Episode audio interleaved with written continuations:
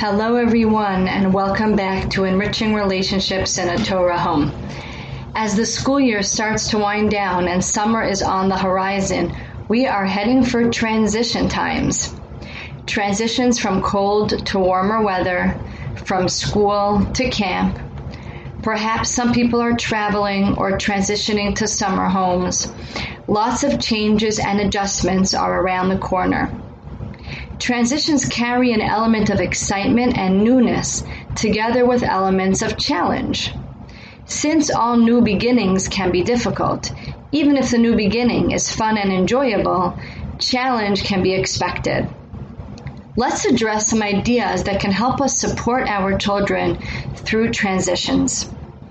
First and foremost, as it is with adults as well, most people do best when they are proactively prepared. We'd like to give our children and ourselves advance notice about as many elements of a transition as possible so that we can have the safety and security of predictability. One of the elements that is so unsettling about a transition is the not knowing what to expect from it.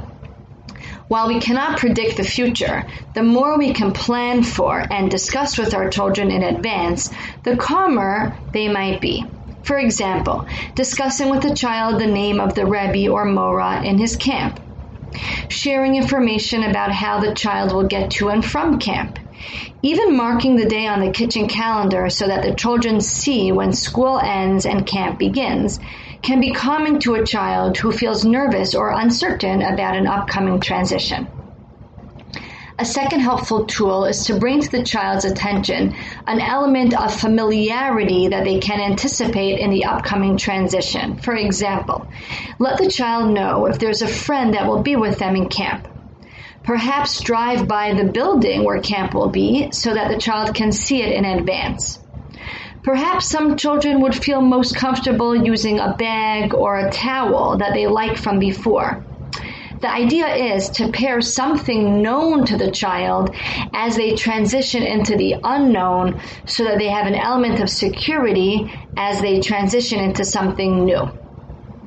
For children who are more uptight, it may be beneficial to play out for them what will happen when the transition occurs, either verbally or actually enacting it walk through the process that will happen during this transition. For example, you'll be waiting here with Tati and carpool will get you from that corner.